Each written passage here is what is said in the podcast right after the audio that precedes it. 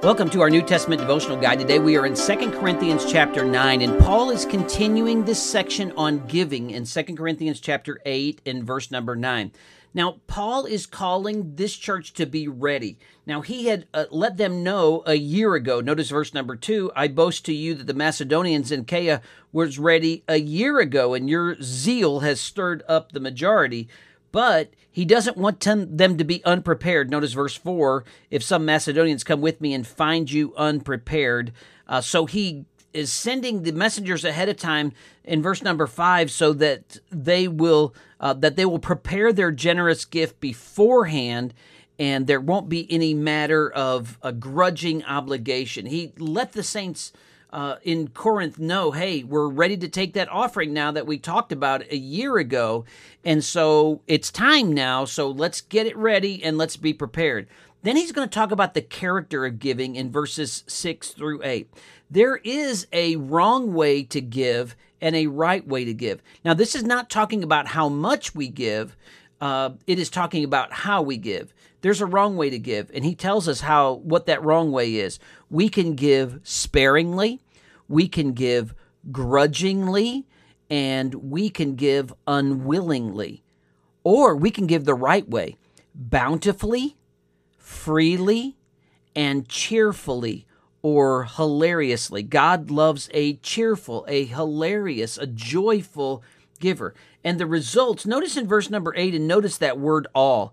God is able to make all grace abound toward you, that you always have all sufficiency in all things, that you may have an abundance for every good work. So the result of giving, first off, is that it blesses the giver, that we can experience all sufficiency in all things, an abundance in our own life as we are people who are givers. Now, that's not our motivation to give, but that is part of this truth that we can't outgive God. He says down in, in verse number 11, while you are enriched in everything for all liberality, which causes thanksgiving through us to God. But not only does the result of giving bless the giver, but it blesses others. Notice in verse number 12, it blesses the receivers. For the administration of this service not only supplies the needs of the saints, but also is abounding through many thanksgivings to God. So it blesses others and it causes them to give thanks to God. So the result of giving is it blesses us, it blesses the recipients of that gift, but ultimately it brings glory to God. Notice verse 13.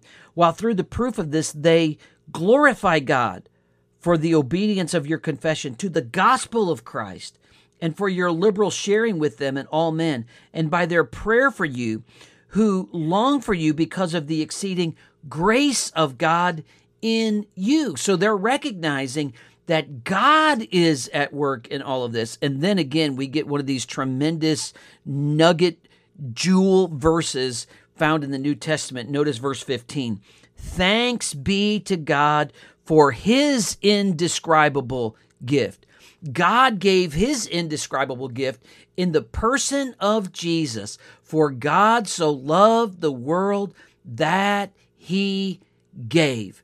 And we give because he gave. We give sacrificially because he gave sacrificially. We give joyfully because of the joy that we have in Christ, our precious gift from God above and the joy of salvation that we experience because of the Lord Jesus. I'm thankful to give. I love to give. It's the most fun that you can have with money is giving.